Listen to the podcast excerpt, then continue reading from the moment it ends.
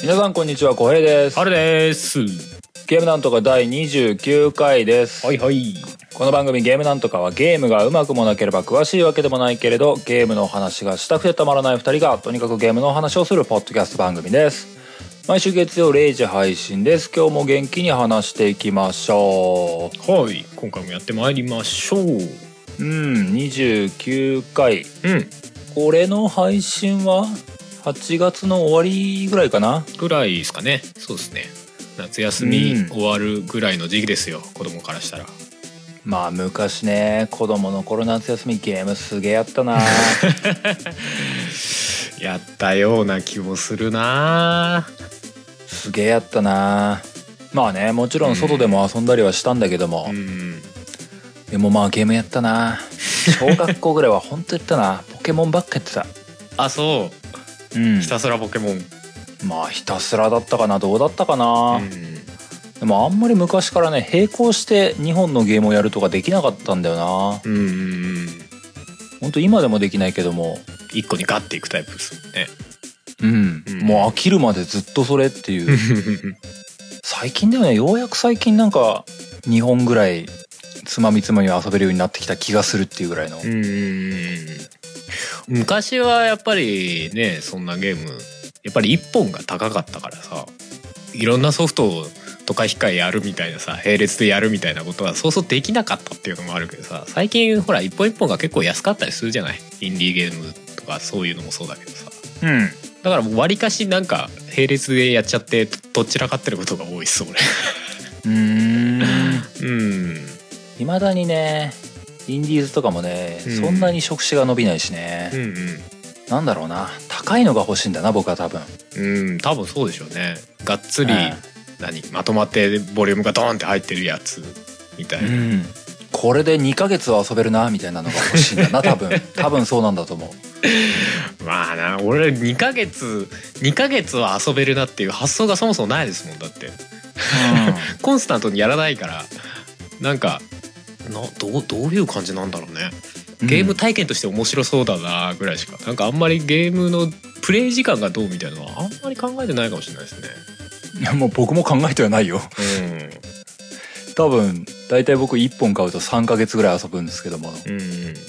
さあもう次大体いなんだ例えば今だったら今買ったら秋口遊ぶような一本になるわけでうんうん何にすっかなーっていうふうに思った時になんか例えばなんだ今デトロイト欲しいとか思ったらはいはデトロイトこれ一周なーどのぐらいがあるんだろうなーってい、うん思いつつも深くは考えずにポチってることが多いと思うまあまあね。で買ってみてあ意外と短いみたいなことを言ってうん。もう一周するみたいな思考になるよまあそれはね。ただまあ昔はね昔は本当にすごかったななんかもう何時間やってんだかリセットとかもしてたからなな本当に何時間やってたんだろうなポケモンとか小平さんそのパターン多いですね。なんか一回最後までやってぐるぐるぐるぐる回ってるっていうう。 んこの前のスカイリムもそうだじゃないですか。 すうんでもスカイリムはねスカイリムなんであんなにやり直したんだろうね自覚はないんだ。うん何回もやりたかったんだよねでもあれってさ、ワンプレイを長時間やるのはわかるけどさ、やり直す理由ってなんすかいやだから別にないんだよね なん別となくにないんだなよねんとなくまた別キャラで始めてみようみたいになるんですかでも結局ほぼ同じキャラやってるんだよねああ、まあ、多分病気なんだと思うんだよねそれに関してはまあって思っちゃうね。 だってほら、ポケモンだとかでもそれはそれで積み上げがあったわけじゃん。巻いてたわだましみたいなさ。まあねねスカイリムだと積み上げ一回ゼロに戻してもう一回やるみたいな話ですうんもんね。そうねそこに真っ当な理屈は存在しなかったろうな、うん。ポケモンも言うほど積み上げてなかったしね まあ、あの序盤からのさ、順番にこう流れを追っていくのが楽しいっていうのは正直あるでしょうし、ゲーム作ってる側もそういうプレイを一番想定してるから、そこが一番美味しい部分だよねっていうのはあるでしょうけどね。なんでなんだろうななんで何周もしたくなるんだろうなうん。もう一度なんだろうね好きなアイスをもう一本食べたいみたいな発想なのかなうん。ガリガリ君また食いてえわみたいな感じなのかなだから食べ慣れてというかえ映画もう一回見るみたいな感覚と近いんじゃないですかそうなのかな映画うーんな内容は知ってるわけじゃないですかだけど知ってるからこそ楽しめる部分みたいなところがあるとかそういう感じ意外とそれじゃないんだよねも僕2回目の映画結構かったるいんだよね飛ばし飛ばしみたいって思うんだよああそう、えーななんだろうなゲームだとなんか違うのかななんか不思議な感じですね うん、まあ僕あんまり合理的に生きてないんでねまあまあ合理的っていう意味じゃゲーム自体がそもそも合理的かって言われるとうんみたいなとこもあるけどなまあねうんまあこの夏もね、うんこの夏もあの「バトルオペレーション2」はいはいはとあとあの「ゴトブ王」「ゴトブ」も結局3週かじり目までやってもさすがにいいかなって思い始めたぐらいなんだけどもい、うん、あれも何ゼロスタートで3周目ってことうんおおすげえただ難易ただ難易度を上げたぐらいああまあ難易度変わってるとまたプレイの仕方が変わってきたりはしますもんねみんなどうなの難易度上げてもさ自分のさスキルも上がってるからさ難易度上がった気しなくない どうなのみんな極端だとあれだけどねいやなんかもう一番難しい難易度にしたらもう敵の攻撃一発で死ぬみたいなパターンもあるじゃん、あーあるねそこまでいくとあむずってなるけどある確かにねプレイヤースキルが上がってるからね言うほど感じなかったりはするよねうんそうなんだなあなあ自分がこうどうして何周もプレイするのかうんそれを解き明かさないとスカイリムの次回作は迎えられないかもしれない なそうなの でも間違いなく楽しんでるは楽しんでるわけでしょあーそこも怪しいなそこもスカイリムは後半どうだったのかなあのスカイリ ム楽しんでないんだろうもうなんか動機がよくわかんねえなマジでうん多分本当に病気だったんだと思うね かもわからんですねそれねもうスカイリムとね多分続かないラジオはね後半なんで聞いてんだ ろうなんでやってんだろうってわかんねえんだよなやばさがすごいあーわかんねえんだよなるほどねそれ何か Q さんとヒゲさんが僕を吸い寄せたんだよなでもそれなんか不思議だね話聞いてるとうんなんか単純に測れる何かじゃない部分でこう吸い寄せられるところあるんだろうね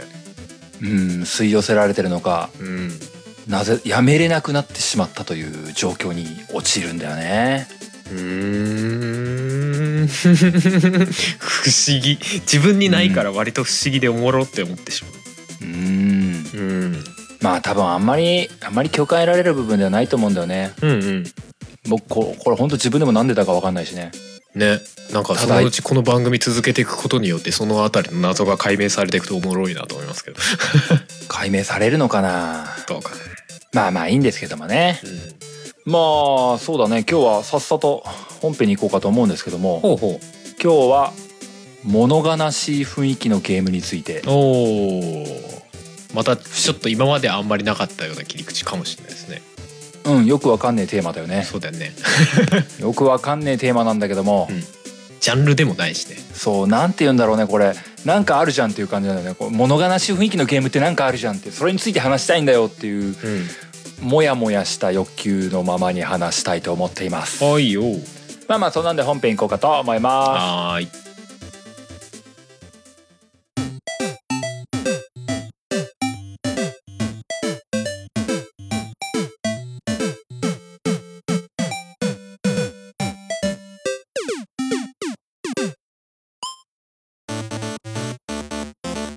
す本編ですはい物悲しい雰囲気のゲームですうんこれ物悲しい雰囲気のって言って聞いてくれてる人にどれだけ伝わってるのかがすごく自信がないんだけどねそうですね、まあ、今回のテーマも小平さん発信だったような気がしますけどもどどういうゲームを想定してるんですかうんとねなんだろうねメジャーなタイトルとかを上げた方がいいんだと思うんだけど、うんうんあの FF6 の世界崩壊後みたいなあーゲームにああいう雰囲気あるじゃんっていうこ荒廃した雰囲気だよねそううんうんうんフォールアウトもまあちょっと持ってるかなと思ってるそうですねでも物悲しさうんうんまあフォールアウトはちょっとなんか全体的に 物悲しさよりもなんか力強さみたいなのも感じるけどね あの中で生き抜いていくやつらっていう、はあはあはあはあ、うん、感じもあるけどなでもなんだろう僕の個人的な感覚で言えば、うんうんうんゲームってそのなんだ世界がうんうんなんだか良くない状況からスタートしうん主人公の君がなんとかしていくんだよって言ってだんだん世界が良くなっていくとかそうだね一番最後に悪いやつをぶっ倒して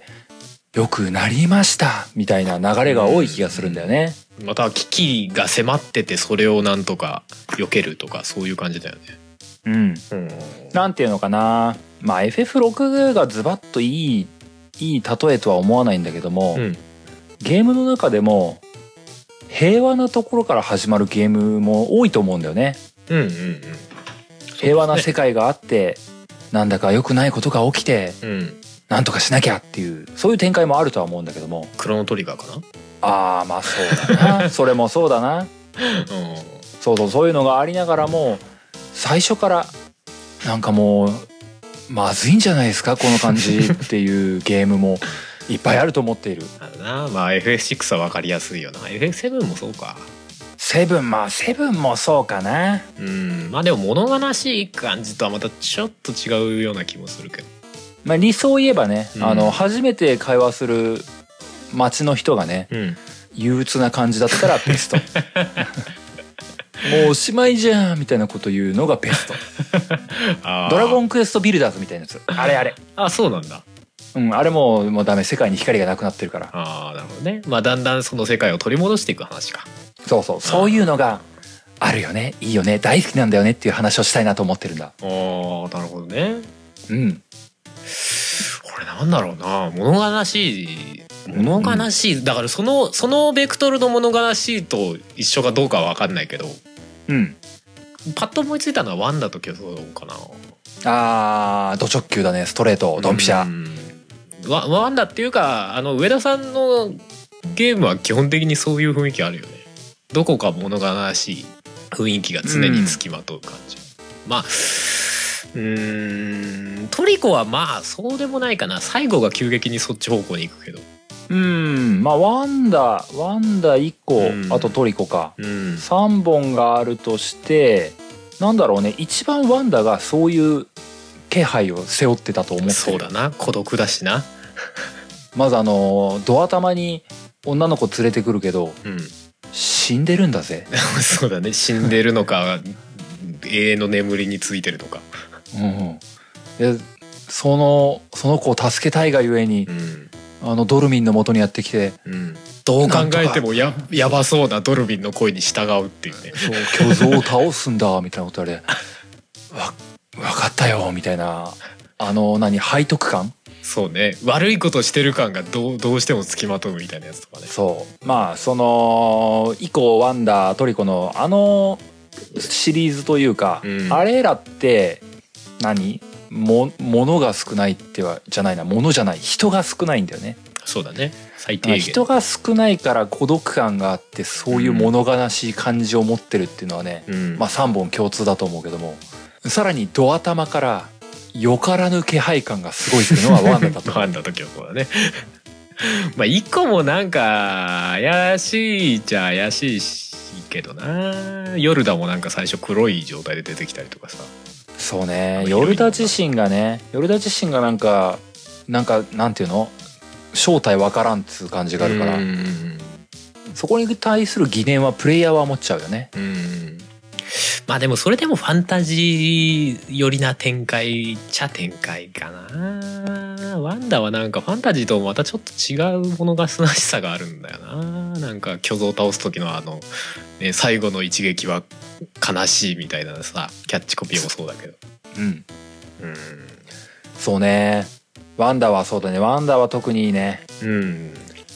特にワンダはね初めてプレイした時ねあのー巨像倒せって言われ て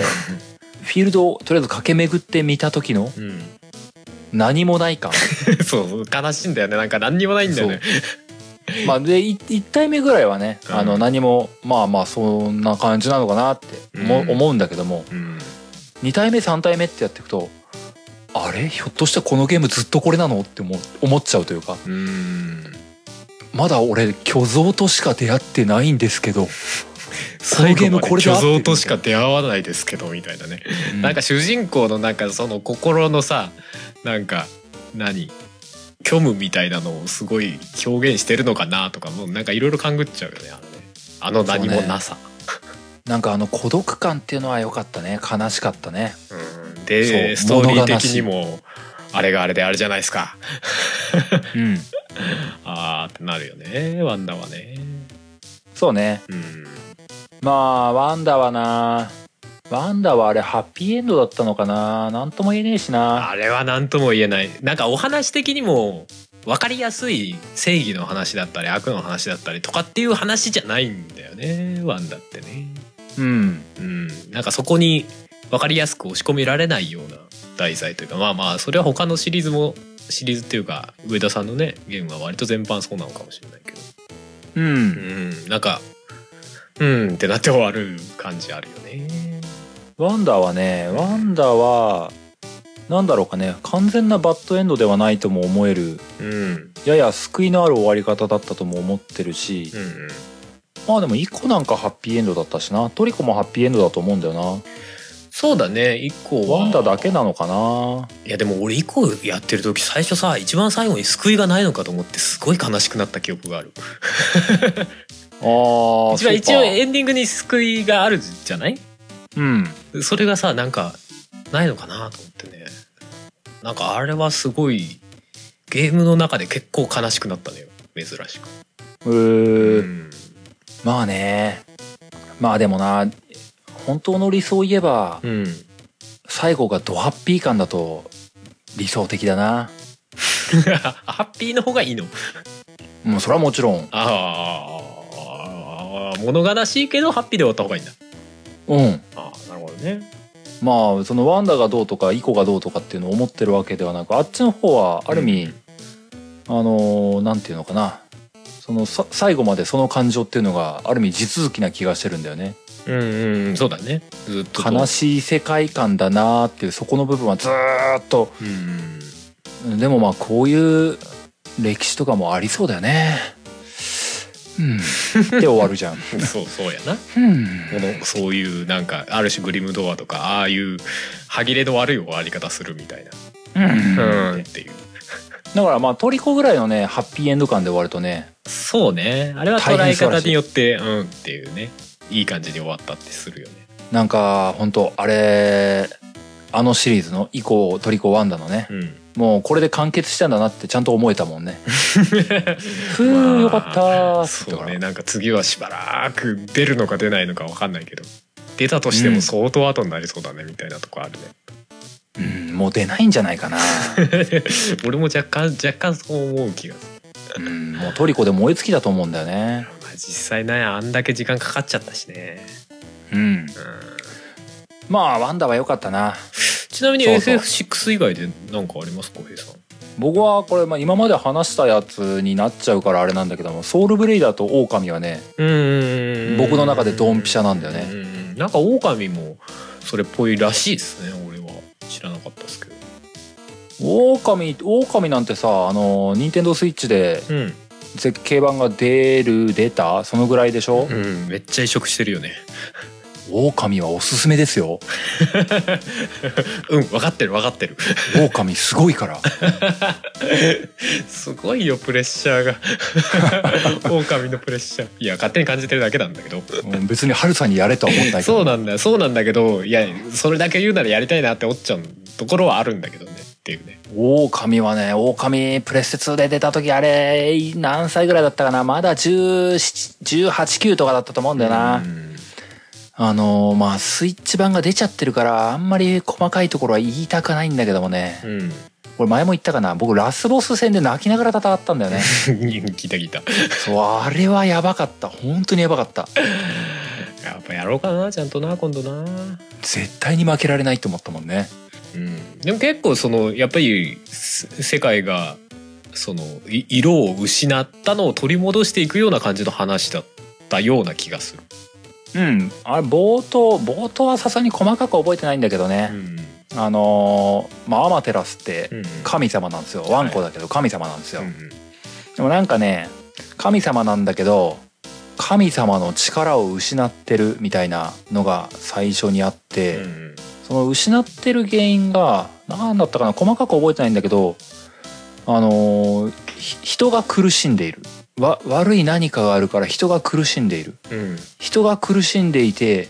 人々が神様に対する信仰心を失っているうんだからアマテラスも神の力がないんじゃよみたいなうんうんだから人助けをしながら人々を救いながら神がえ人々に愛されるような神様としてまたやってくんじゃんみたいうんうんうんなわかりました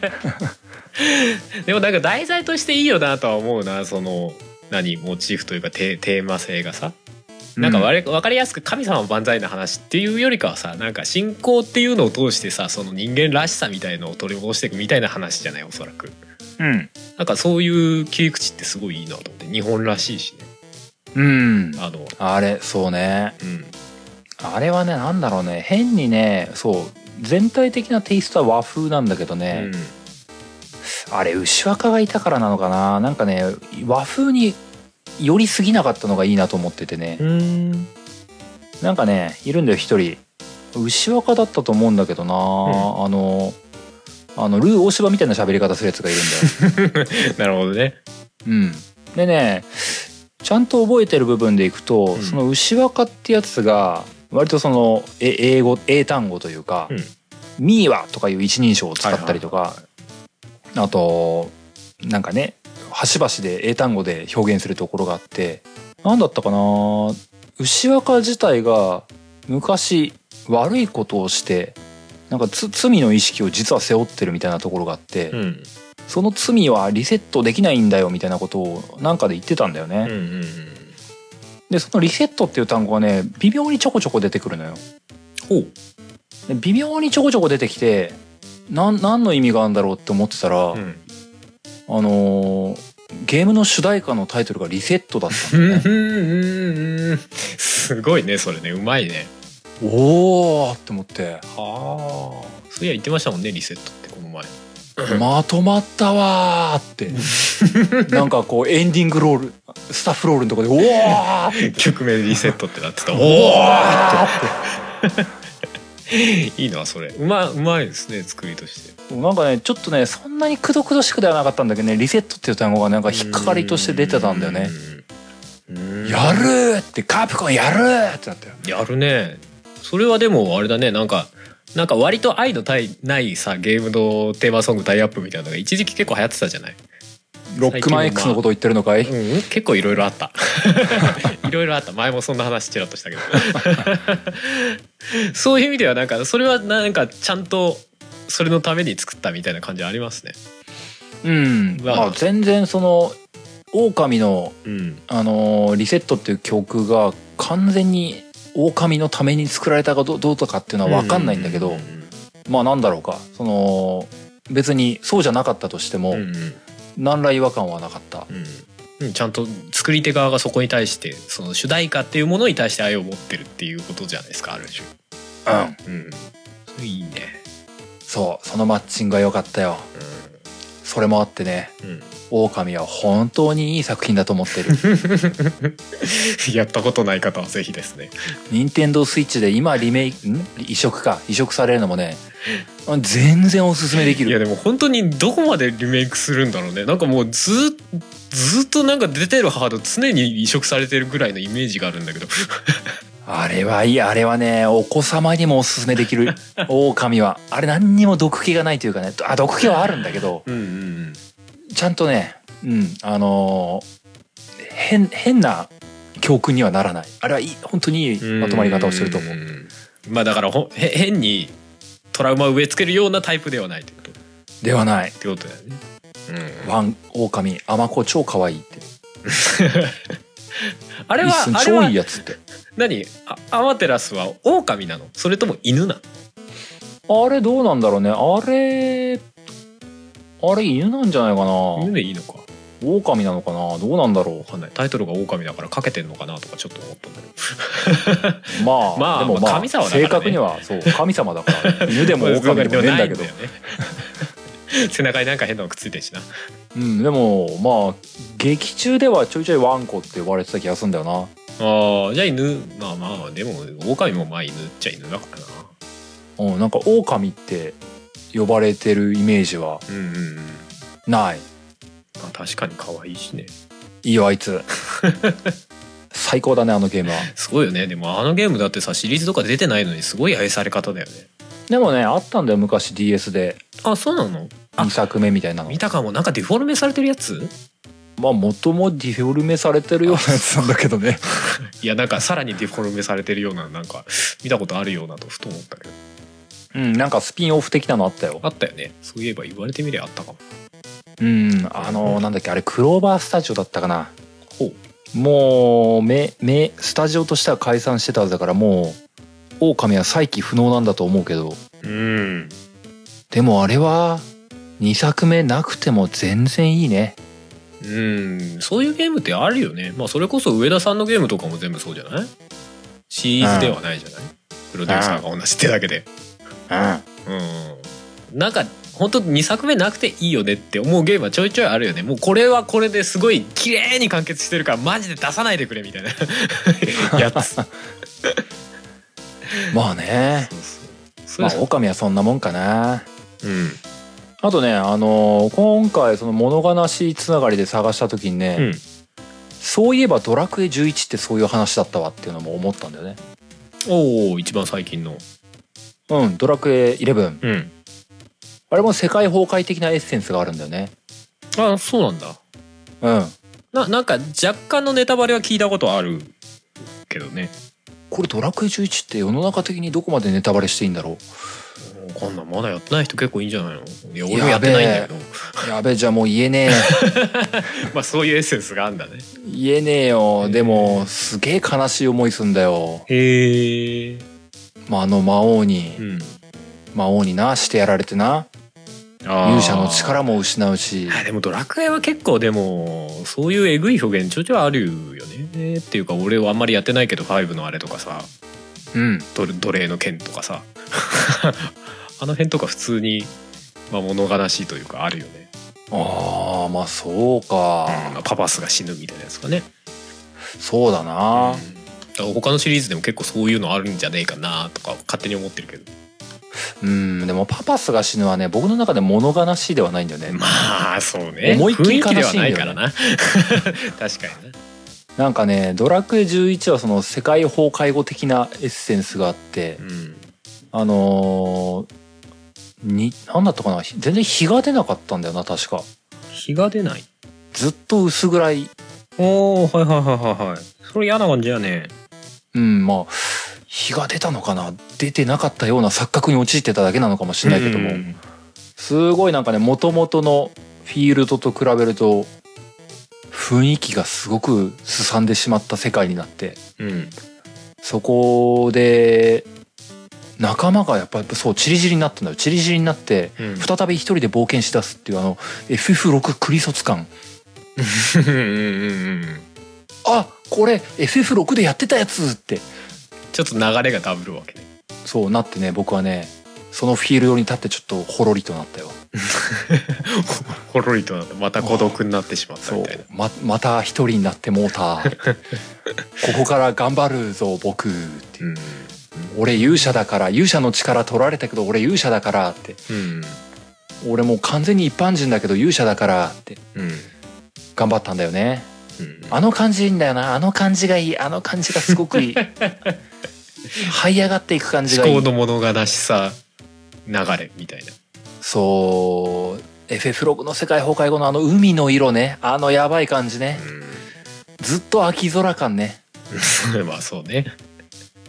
飛空艇に乗った時のあのなんもねえなこの世界観ねうんまあでもそれがあるからこそエンディングのああれでわーってなるよねみたいなそう緑が蘇る緑だからねエンディングの曲名がねそうそうなんだろうな完全に治りきらないんだけどまあな治りきらないんだけどこっから治ってくんだなってうん思えるその展開すごく良かったうんそうねケフがぶっ倒したもんなって みんな生きてるもんなシャドウも生きてるもんなみたいなああ俺 FF7 の最後も好きだったけどねエンディングのい一番最後に、うんあのミミッドガルがツタだらけになっててあのレッド13の息子みたいのが出てくるみたいなカット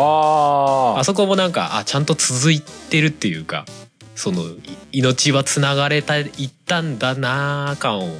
こう匂わせるというかねああああののあの終わり方は割と好きだったな FF7 ってあれなんか数十年後数百年後みたいなのが挟まるんじゃなかったっけかうん多分数百年後とかそういうレベルなんじゃないレッド13がなんかすげえ長生きの種族なんだよねあれね確かねうんうんうんうんそうそうそれの子供ができてるから多分相当年数経ってんだろうなみたいな多分主人公たちもう全員死んでるんだろうけど寿命でみたいな うんうんうんそうそうそう まあセブンってどんなんだったかなセブンは結局あれメテオ落ちたんだっけいやライフストリームが出てなんだかんだでそうそう防がれたみたいな防がれたっぽい感じだよね明確には多あ分ー当たられてないはずただあのミッドガルとかがっていうかまあまあ世界がチュドーンってなってないんでまあ落ちずに済んだんでしょうよっていう感じうんうんうんそうだよね星の生命力がそうそうそうそう戻ったんだーみたいなうん感じだったんだよな、ねあの辺もなんかふわっとしてるけどねライフストリームとはみたいな感じもあるけどうんまあな FF7 ってなあのーそのエンディングとあのー後日談的なゲームとか結構アドベント・チルドレンとかがあるから出てなるなんかねどう流れたかいまいちピンときてないんだよなそうねアドバイント・チルドレンとあとダージョン・フケルベルスとかもあれも後日なんですよね確かねうんうんあの辺りがでもそうだよねエンディングで見た最後にツタだらけの光景うんより前だもんねそうだねその話そうがそうそうそうあれはもっと死ぬほど後なはず多分うんうんそうだな FF7FF7 って7って物悲しいとこあったけどななんだっけでも全体的に割かし暗かったと思うよ FF7 ってあの FF7 のさサントラとか聞くと結構暗い曲ばっかりやなって思うようんなんだっけあのエアリスの故郷みたいなとこどこだっけなんだっけ名前出てこねえデなィスク1のほんと土終盤のや そうつそうそうそうあそこすあのげなんえか操作しづれあそみこたいなのがいっぱいあるとこでしょなんか違ったっけうんなんかあそこってさあの廃れちゃった都市みたいな感じじゃなかった忘れられる都ああそれかすごいあそこはね物悲しかった気がするんだよね、うんそうねあの街の雰囲気はドンピシャうん うんなるほどねそ確かにないやいあのやなんか FF7 はさ主人公がラリったりとかさあううんわうってなったりとかさもともと性格明るくねえけどさなおさらなんかひどい状況にな陥ったりとかさ結構なんかあれもえぐいシーンが多かったなっていう印象が多い。うセブンはそうだね、うんセブンっていやあれもいまいちなやっぱ記憶がおぼろげなんだけどなうんあのクラウドが勝手に思い込んでいたこういうことが事実だとはいはいはいはい思い込んでいましたみたいなのが結構あったじゃない俺ソルジャーだと思ったけど一般兵でしたってや つなそうそうそうあのザザックスが実はやってたんだみたいそうそうそう どんな思い込みだよっていうななんということでしょうみたいなうんそこでなんかブルブルしてたのクラウドだったのみたいな うんあったね。でもああいうあのなんだろう切り返しというか実は全然クラウドすごくなかったみたいな、ん、まあ、その感じ嫌いじゃないけどね確かに。なんかお話としてはそこがなんかすごいいいギミックにはなってますよねと思います。うんうん、なんかね主人公がまあ最初から強い立場の人間っていうのは割とありがちだけどなんか冒険者である程度凄腕とかさ、 じゃなくてすごいと思ってたけどちゃんとなんか主人公冒頭の部分で弱いのにはちゃんと理由があったみたいなさ うんそうそうそうそう。そううねんまあ RPG ではなうんそのまあ本当王道的なドラクエで言えば、うん勇者なんだけどうんまあ本当にこれから冒険始めるからっていうので弱いとかっていうのうんうが、んまあまああるけど FF はそうじゃないケースがた多いからなそうね。もともと名の知れたやつみたいなねうんうん、むしろそういう後半近年はそういうのばっかな気がするからなそうねでもレベル1みたいなね そうそういうところでゲーム的にはちょっと若干の違和感を感じたりする時あるけどうんまうあんその辺はまあこれも脱線なのかな脱線なのかもしんないけど、FF10 はよくできてたなと思うけどなうんうんティーダがティーダ弱いの当然だしでもティーダ強くなる理由がちゃんとあるっていうのが全部回収されたからうんうんうん FF10 っていいゲームだったな俺 FF10 やってないんですよねえやってーないんですよええって言われてもやってねえもんやってねえんだよ10ティーダでいや10多分俺あんま嫌いじゃないと思うんですけどねあの戦闘システムだったりとかあ本当うん単性のやつねうん、うんコマンドバトルコマンドバトルそうコマンドアクティブターンのなんとかそう速度のによって行動順が変わってくやつあるじゃないですかあったね、うんあれとか多分俺好きだと思うどちらかといえばね、うん、なんかそうアかそクうかティブタイムバトルのさなんかあの、すやたらせかされる感じよりかは多分好きな気がすうるーん戦略性みたいのあるじゃない僕正直10やった時ねそこ何も考えなかったなあそううんえ何も考えてなかったってなんで普通に馴染めたっていう話いや何にも戦略性とかないや考えずにやってたなとああ いや使ったれようんでも10ってね簡単だよあそうなんだ10って多分ね FF 歴代でかなり難易度低い方だと思ううーんお話重視みたいな多分ねうん多分、あれプレステ2初 FF でしょ、うん多分それもあってだと思うんだけどな、うんだってもともと確かあのアクティブゲージじゃなくした理由も簡単にするためだったはずだから、うん、それはそうだった気がするざっくりねうん、天はティーダが頑張る姿をうん楽しむゲームです天に関してはキャラチェンも戦闘中自由にできるみたいなシステムだったもんねああできたできた、ね確かだから難易度そりゃ下がるよねって感じはするしまあまあそこをよく言えば戦略がしやすくなってますよみたいな売りではありましたもんねううんんでもな天もなゲーム性はさておきで天はななんだっけ、うん名前忘れちゃったザナルカンとか、はいはいあの世界の中であの世界別に荒廃はしてないんだけど、うんユーナが召喚師として旅立つ理由理由はそ違ったのかなでもあれもじょ序盤からねあんまりよろしくない雰囲気はあったんだよねそうだ世よ界ねうん、世界的によろしくない雰囲気があったから常にあれでしょ真っていうなんかよくわかんないものに脅かされてるっていう世界だもんねうんうんだからユーナが出ていかねばならんのじゃみたいな流れがあったはずなんだよな、うん FF10 はなやっぱ舞台設定がすごく良かったなまあそれはそんな気がしますね独自性がある舞台設定だけど、ちゃんと割と納得できる範囲というかうんに収まってる感じがしますよね橋のルシがコクンでパージみたいなことまでにはなってないっつうか うんまあまあそれもなそれは本当に申し訳ないと思うまあやってねえんだけどな俺はなそれは申し訳ないと思うけど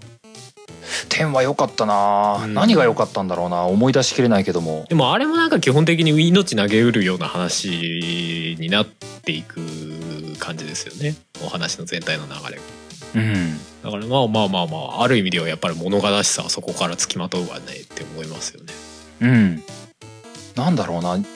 ティーダが底抜けに明るかったからっていうのはあるんだろうけどもうん逆逆にユーナが背負う影っていうのはうね、んうん結構刺さるものがあった気がするんだよな、うんでだんだんだんだん話が進行するとね今度ティーダが影を帯びていくから ねうん泣いちゃうよねそうなんだよねそうだよねだからあのティーダのキャラっていうのはなんか最初俺すげえ馴染めなかったんだけどあこれやってたらやばいやつだなって思うもんなんかそうそうあのあでのもギャップというかねそうそうでも天はね僕がやってた当時身の回りでもねあのティーダはもう喋り方の時点でというかうん「あんとかっす」っていうあ の喋り方の時点でなんかね拒否反応を起こしてる人がね周りに多数いた印象があるんだけど 俺も最初全然受け入れなかったわあれ軽っと思ってそういやでもねあれがいいんだよねティーダっ いやてそうなんだと思うよいやでもそれはやっぱプレイしたからこそな感覚でしょやっぱりなのかなじゃないのかそうなんだろうなあの受け入れがたい感じからねだんだんし俺とティーダがシンクロしていく感じがねうたまらないよねん、うん、そうねいやだって俺最初見た時さな何この金髪短パンの怖っていう 何この全身から溢れ出る夏感 みたいなまあほら FF10 がさ結構水がテーマだったりするじゃない、うんなおさらすごい夏感出てたよねなんか知んないけどねそうね金髪日焼けして短パン履 いそてうそうなんとかっすって「なんとかっす」って 言ってなんだおめえ」って感じ今までの流れどうしたみたいなさどうしたうんあでもそういう意味では変なの無理主感は意外と薄いかもね点ってうんあまあでもそういう意味ではないんとかもそうかまあうーんうーんノームリッシュがないとは言わないないとは言わないんだけどなでもやっぱりね天のいいところはね、いとは言わないねあのザナルカンドっていうね、うんあの機械機械しすぎていない世界観だと思うんだよねうんうんうんやっぱ僕何回も思うけど13はフォローしきれないんだよ ねうんメカメカしいのそう13決して嫌いじゃないんだけど、うんここまでメカメカしいの多分求めてないんだよねユーザーっていうのは思うんだよね、なんかあのビジュアルの雰囲気もさすごく今っぽいんだけどこれ FF ってなるみたいな感じを受けたなビジュアル、 13の方、うん、そうでもねなんかね FF1313 はでもね7とか8とかの流れを受けた感じがあるからね、うんうんうん間違っちゃないと思うんだけどねまあねでもなんか7とかみたいなさスチームパンクのイメージではないよね、うんうん、スチームじゃない、ねもっとサイバー8トみたいなもうなんかよくわかんない力であの学園都市飛ぶみたいなそういう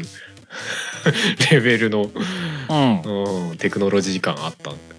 あったっていうか見た感じっぽいなって思ってたそうね、うんそうだなまあでもな1313に物悲しい雰囲気があったかあったかなうん、 なんかあった求めてるのとは違いそうな気がするなうんいやないわけじゃない FF は全体的に、うんあの悲しい部分がつきまとうからね基本的に全部そういう側面は持ってると思うんだけどねまあそうね13はな13みんな気丈だったんだよねうーん、 13ってね、あのライトニングさんとね、はいはいあのあとあれスノーうん金髪の兄ちゃん、うんあの辺がやっぱ主役格なのかなって思うけど、うんあの辺は結構ねず最初から最後までずーっとね虚勢を張るんだよねえなんか雰囲気的には完璧人間っぽい雰囲気いだやよねぜあの全然そんなことないのそんなことないんだけど、どうん、無鉄砲無計画なんかあああなってこうなっちゃったからどうしよういや気合でやるしかねえんだよみたいなことを言うタイプたちなんだけど、雑い、うん、でもそうなんだまけあどねキャラクター的にね気丈なんだねなんていうのかなその弱々しい一面を持つのがねサッツとうんなんだっけあの少年少年がで名前が出てこないあいつあの二人しかいなかったんだよな、うんうんあの二人でも少年の方はね割とね成長ストーリーだったからねうんそんなに悲しい雰囲気ってだんだん薄れていくんだけどねうんサッツあのアフロのおっさんがねアフロのおっさんがいい味出してたんだうんでもアフロのおっさんねそんなにストーリーに絡んでこねえんだなんかねダメなんだよそこがもしお非常にもったいなかったんだよなああ FF13 に関してはそれこそなんかいろんな意味で語るところが多そうやね話聞いてるとだって13って誰もいいと思ってないでしょ、俺やってねえから何とも言えねえけどなうん、まあそうだなみんなやってないだろういややってる人は結構いいんじゃねえの真剣にやったんだからなこっちはそうかあホープくんだ少年はホープくんだうん希望そうホープくうんんホープくんはいいやつだったようんうんホープくんの帯びた人生はねうんあの人生はねなかなか物悲しいものがあったうんこれまあ FF13 誰もやんないから話してもいいかうん、 まあまあもういいかもしれないね。 FF13 のねホープくんはねあのー序盤本当にお全然一人で何もできない少年だったんだけど、うんスノーがねうん、帝国と戦ってる時に事故っちゃって、うんホープくんのお母さんを死なせちゃうんだよねはあはでそのままホープくんはもうスノーぶっ殺すって思ってねあ、うん、あのースノーの後を追っかけたりするんだけどね、まあ弱っちい少年なので、うん自分じゃ何ともならないでスノー自体も別に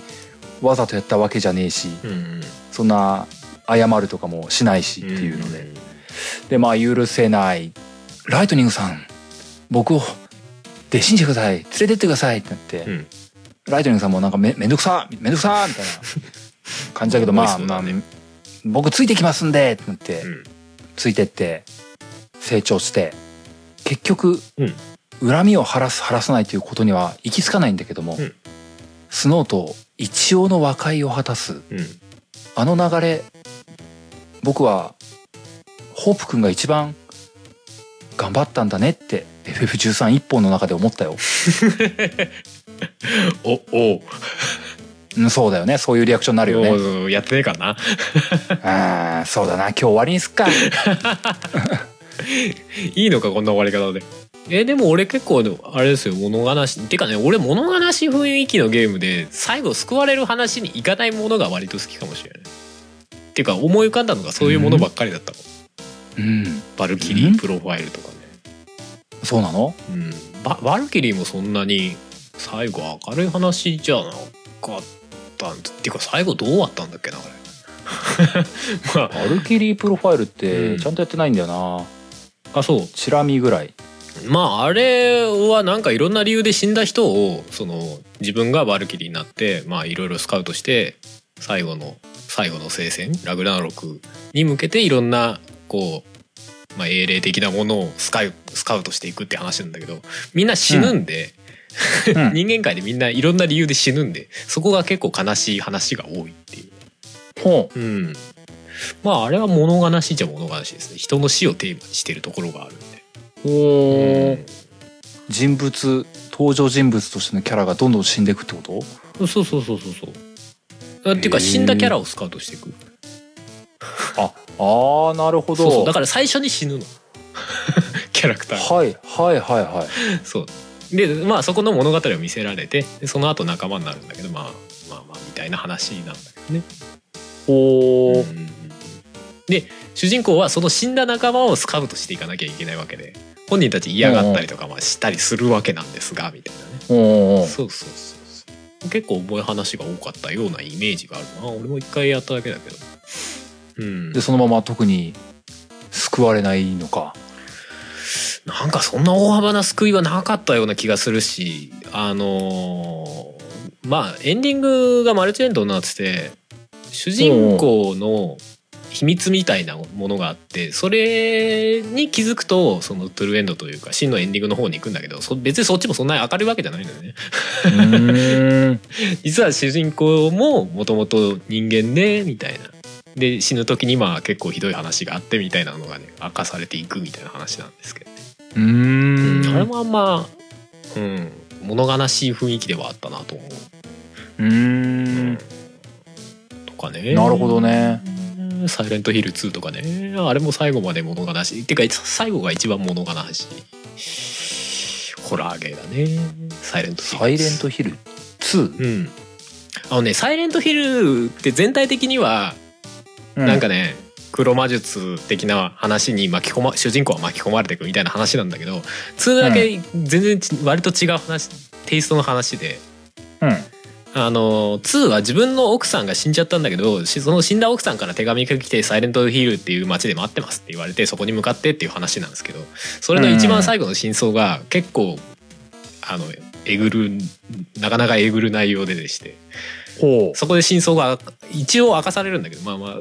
ああの人によってはんなどどういうことだったんだっていう終わり方に感じるかもしれないけどまあし全部話がつかめると「おおは悲しい」ってなる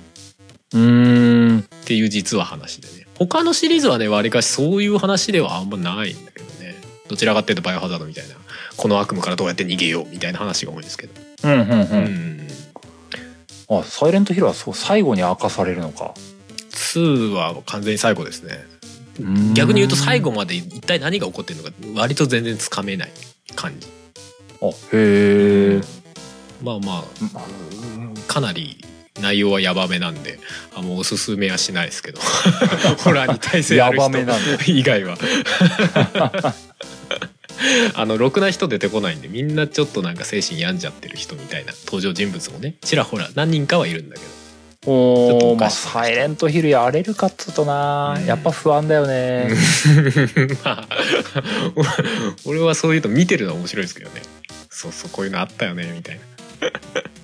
できるかななうん結構精神やられるんでねうーん産地を削ってくる感じなんでねうーんそうねあとはねこれはん物悲しいベクトルがまた全然違うかもしれないですけど「トロと旅する」ってゲームあったの分かります知らないあのーまあトロ関連のゲームでどこでも一緒関連のゲームで、あのートロプラス実写のやつです。えで、まあ、ストーリー的には自分がなんか一人旅に出ようと思って電車に乗ってたらたまたまそこにトロがいてで宿泊の宿も同じだからじゃあしばらく一緒に行動しましょうってはなる話なの、うんで他のシリーズってわりかしその実写じゃなくて当然ゲームとしての絵の中をなんかうろうろできたりっていうゲームは他にもあるんだけど「トロと旅するは」あの目覚ましテレビでさなんだっけなんかトロのやつあったじゃない一時期実写の中をトロがちょこちょこ歩くみたいやってた気がするなそうそうそうあれをゲームにしたようなテイストほう、そうそうでまあ基本的にはトロゲーなんだけどうんなんかねなんかその実写なのも相まったりとかあの夏休みの物悲しさみたいなのちょっとあるんじゃないですか。はんはんはんはんうん、綺麗綺麗じゃなくてえっと えっと僕の夏休うみんとかさ、多分ああいうのと近いものはあるのかもしれないけどうんああ夏いのう終わり感そうそうそうノスタルジーみたいのがあってで撮ると毎日今日はどこ行こうみたいな感じで今日今日はこの街のこっちの方行ってみようみたいな感じで行ったりするのうんでまたこう時間が経って夕方になったらえー日が暮れてじゃあ今日は帰ろうかってなって帰って次の日みたいな。でな何日か経つと最後の日が決まってんのかなうーそんうそうそうそうでその中でなんかトロがどうして人間になりたいと思ってるかとかさなんかそういあなんうか話そういう身の上話があるのそうそうあったりとか、うんあとまあその街の人も一応ちゃんと動動いたりするんだよ PS2 かなんかで出てたやつだからそうそうそうそうだからなんか街のリアルの人間とトロが喋ったりするみたいなシーンもあったりするのねうんうんそううんうんそううんなんだろうなあれなんで物悲しいのか分かんないんだけどなんかねうんそれは何あれなのあの一番最後に悲しくなるってわけじゃなくうんその一日一日でちょっと悲しくなるの、いやそんなことは全体的にね別に悲しくなる要素はないんだけど、うんなんかねなんだろうノスタルジーみたいな話なんだろうけどねきっとねうんそうだろうねなんかこの時間が永遠に続けばいいのに的な悲しさってことだよねうんとかあのほら何逆に言うとさ実際にはないものすごく優しい世界だわけよ、そこが実写なんだけど、はいはいはいでトロに対しても誰も違和感い抱かなかったりとか、うんなんかああこういう世界があったらいいのになみたいなね 逆になんかね、はいはいはいそういうところにね物悲しさを感じてしまうみたいなところはあったような気がすうる、んうーん割と言語化は難しいんだけどそうそうそうなるほどねだから最初からでもう何これはファンタジーの世界の中のトロの話ですだと別にそうはならないんだけどそれが妙に実写になってるもんだからなんかねうーんなんなん何かしらの物悲しさを感じるみたいなのはねなんか記憶にあるんだよねそれちなみに最後の日を迎えるとどうなるのやっぱお別れするの確かそうだった気がするけどななんか一応の最後がちゃんとあったの気がするんだよねです、うん、そこまで行ったらもうその思い出がなんか日記帳みたいな感じかなんかなってそれだけ残るのかなあー来ましたいや FF15 パターン来ましあたそうなんだ そういうやつそういうやつそうそうそうで、まあ、別にまた新しく始めりゃいいんだけどそうするとまたもうまた一からな覚えてないトロ覚えてない辛いまた知らなかったあの頃に戻るみたいなねあーつ永らい遠の夏休みをループするみたいなことになるわけですよあーでもそうだな確かに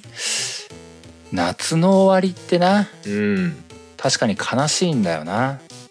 そうなんだよねでなんかトロもさ変に従順だったりするからさ素直だっったりするからさ、なんかねなんかなんなんだろうねこんこんな優しい世界はゲームの中にあるんだなみたいな なんかね妙なところにねなんかね物悲しさを感じてしまうのだよあのゲームは。へえそうそうそうそうプレステ2の頃でしょ、うんでも俺ねそっかトロ関係のがんゲームの中でね、まあ、そんなにやった数がめっちゃ多いかって言われるとそうでもないんだけどでも割と一番好きですね、なんか意外と実写にトロっていうのもそんなに違和感ないのよ、まああのさっき言ってた「目覚ましテレビ」のあれみたいな感じで結構ちゃんとしてるんで、そんな違和感なくてね、うーんまあ、トロ可愛いっていうのはあるんですけど、まあでもうん、トロのゲームっつうと一番最初あのポケットステーションだっけ、うんうんポケットステーションもあれなんか最後お別れみたいなそうそうそうそ感じだったからうまあある意味突初然いなくなったり初期コンセプみたいなト通りなんでしょ、うんそうそうそうそうそうある意味ね、もうなんかそれはいい正当進化なのかもしれないと思うけどねうんうんうんうんそうなんだよねこれは、うんまあ、物悲しいで合ってんのかどうかわかんないけど少なくとも自分を 物悲しさみたいなのを感じたゲームだったな、えー、いいじゃない、うん、意外といいですよまあまあでもプレステ2だからもう結構古いですけどねまあね今はもうやる環境ないなかなかねないけどねないけど PS2 は結構やりにくいよね PS1 だったらさほら PS3 持ってりゃ PS1 ってできんじゃないうん PS2 だと今 PS2 の本体持ってないとやれないもんねまあそうなのかなソニーはその辺移植したりすりゃいいんだよね 雑なこと言う、おわかんないけど、うんあのプレイステーションアーカイブで PS2 のやつとかってないのかなえでも PS あ3であるのかでも PS4 でさあのゲームアーカイブってなくなったよね、そういえばと思ってあそうなのないでしょだってまあ買おうと思ったことがなかったんだ けどいや俺この前調べ たらそういやゲームアーカイブって PS4 からできないのかなと思ったらないのねあそうなんだうんあへえまたそうやなんだってくれればいいのにねあそうですかうん多分俺も間違ってたらちょっと誰か指摘してもらえるといいんだけど 前に調べたらそうなな PS3 だけっぽくて PS3 とあの PSP かへえそうなんだそうビータもあったのか分かんないけどほうほうほうほうほう、うん PS4 はなくなっててああそうかなんて思ってじゃあ PS2 も多分できなさそうだなそうそうだからまあまあちゃんと PS4 用に移植みたいなさそれこそ王冠みたいなさ、ああいう感じで移植とかすればねまた別かもしれないですけどそうかそうなるとトロと旅するは復活しなさそうだなうんねだからソニーがもう前回の話につなげちゃうけど あのトロをキャラクターとして売り出そうと思ったらそういうのやってもいいのかもねとか思っちゃうよね。うんでもなトロはなうんトロいいやつだったな、うんあいつはなんかなんだろうな最初のどこいつのうんうん、イメージがあるからかな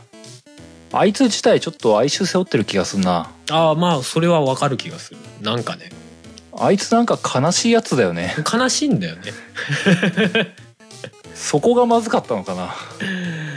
まあまあまあ別に、ま、全体的にまずいっていう話では全然ないし俺結構物悲しいゲームは割と好きなんで、まあ、いいんだけどねそうねなんか普通に愛ってなんだろうにゃみたいなことを言うタイプだもんねああそうだね大人だったからなあいつそうそうそなるほどねトロと旅する意外な発見だねそれは、うんうんうんでもそういうのだなうん話して思うのはうんん季節の移り目とかがやっぱ寂しいのかなそういうのがやっぱゲームにも生きるのかなまあねいろんな切り口はあるでしょうけどね物悲しさにね、うんでもすごい思ったのはね今日話して思ったのは、うんゲームでもリアルな世界でも、うんあの空の色が変わると悲しいって思ったああまあそれはそうかもしれないねなんだろう人間の根源的にそういうのあるのかもしれないなうーんまあその情景みたいな話でね空の色って人間の心理みたいのを反映しがちっていうのはありますよね。うんまあまあ文学的にはそうだと思うんだけどねもうそれの起源ってやっぱり体感的にそう感じるからなんじゃないかなって思うんだよね、うんうんうんそうだなでもそう思うとワンダはつながらないんだよ そうなそうそう俺もちょっと思ってたけどワンダは別なんにでだろうそうないうそういうあれはないよね。でもワンダはなんかそうじゃなかったのかもしれないけどお全体的に霞がかってた気もするんだよな、まあね夢の中の話っぽいとこもあるし、まあ、ワンダの場合はあの空の色っていうかワンダ自身がどんどん汚れていくっていうのがやっぱそれに近いような演出なのかなって気はしないんでもないですけどね。そうだな、うん、まあやっぱりワンダが最強の一本なのかないやまあ強いとは思いますよ。かかあー狼がね。狼は狼強いのは間違いないんだけどね狼ユーザー数が少ないんだなねえなんワンダかには勝てないなもうちょっとなんかまあ俺プレイしてないで言うのもあれなんですけどなんかもうちょっと一般的になってもいいのかなってちょっと思わなくもないけどまあでもこんだけ移植してんだから実際プレイヤー数いるんでしょうけどねまあいると信じているうん皆様の心の中に甘子がいることを僕は信じています まあまあそんなとこですかね、もやっともやもやっという話を延々繰り広げましたけども、うんうんなんだろうな物悲しいって難しいなまあそうねそれぞれの物悲しさがあるからね俺だと割と物悲しいイコール悲しい悲しい悲しいで終わる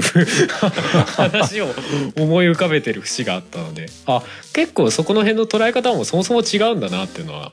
思いましたけどね今回。まあね、うんうんまあ物悲しいっていう言葉自体の意味をなちゃんと理解してない気もするからな、まあそうね。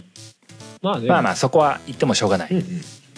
まあまあそんなんで今日も本編はここまででエンディング向かっていこうかと思いますおーい作曲編曲音声編集イマジナイライブなどはカメレオンスタジオ。エンディングですおーいエンディングでございますよん でもなんか今日話してて、うん FF10 またやりたくなって きたなおーまたまた再び遊ぶゲームが増えちゃうじゃないですかルーループして遊ぶゲームが、またスフィア版維持したい な FF10 なあ FF10 でもその FF シリーズの中ですごい評判いいじゃないですかうんなんか好きな FF シリーズみたいなのでやっぱり上に食い込んでくるんですよねうんうんまあずっと興味はあるんですけどねどうだろうまあもちろんその時の年齢とかにもよると思うんだけどもうね、んもう FF10 は素直にいいゲームだったよ、うんうんあれ名作だと思う本当に名作だと思う、うんうん FF10 って当時あのキャラクターが喋るようになった FF ってことで割とそういう意味でも話題にはなってましたよね。ああそうだね、うそうだねついにフルスペックの FF 出たみたいな感じだったなんありましたね。ただなんかやっぱり結構 FF10 も攻めた部分多かったんでなんかもう場所によってはなんかやっぱ今までの FF からするとちょっと違うみたいなテイストも結構あったようなイメージありますけどねマップがないとか。あそうだっけなんかあれ違ったっけフィールドマップがないのって FF10 じゃね わかんないなんかそんなイメージがあるけど全然わかんねえやそれは全然覚えて ない今までのシリーズだとね街から出るとフィールドマップみたいな感じだったけどなんかあんまりそういうのがなかったっていうあーあーなんか飛空艇みたいなやつもこうここからここにボンって移動して終わりみたいな話を聞いたことがあるようなああまあでもそうかなす一本道感が凄まじかったのはあったかな、うーんなんかやっぱりお話重視ではあったんですねその辺はね改めてうん、そうだと思ううんうん見せたいものがはっきりしていたうんうん まあでも FF は本当にそれでいいんじゃねえっていう気はしますけどね変にオープンうんまあそうなると FF15 にめっちゃ角立つんだけど 変にオープンワールドとかにしなくてもいいんじゃねえとかさマルチエンディングとかにしなくてもいいんじゃねえみたいな思うとかありますよね。まあね、うんまあ15が悪かったとは全く思ってないけどね、うんうんうんうんそれはまた別の話としてねあれはどちらかっていうとなんか、あのゲームとしてのボリュームを出すためにああいうシステムになったっていう感じはしますけどね FF15、うん、うんそうねまあ行き着くとね FF の見せたいものってあれ映画なんじゃねってなっちゃうとは思ってるからねそうそうそうそうだからなんかあんまりその自由さとかあなんかあんま関係ねえのかなって若干思うとこはありますよね まあなんだろうな FF ってすごいな結局 FF の話に引き寄せられるんだよ、ね、結局吸い寄せられてるんだよねあーになんだろうなまあしゃあないやしゃあないまあね、うんただあれだな前に FF456 の話をしたけど、うんうんうん789あたりもまたしてもいいかなと思ったりもするしね、うん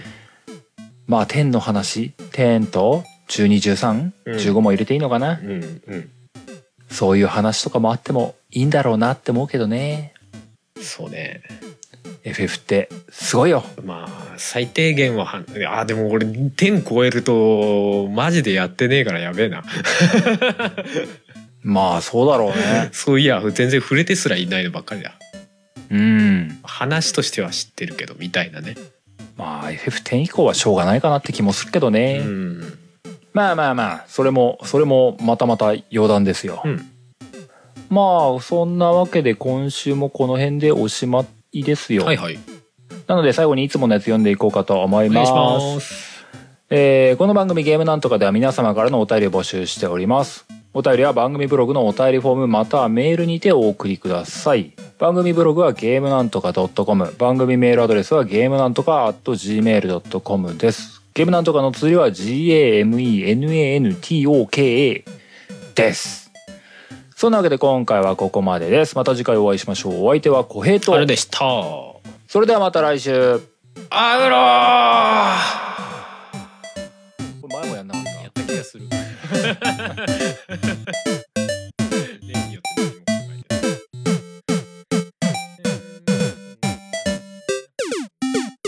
ない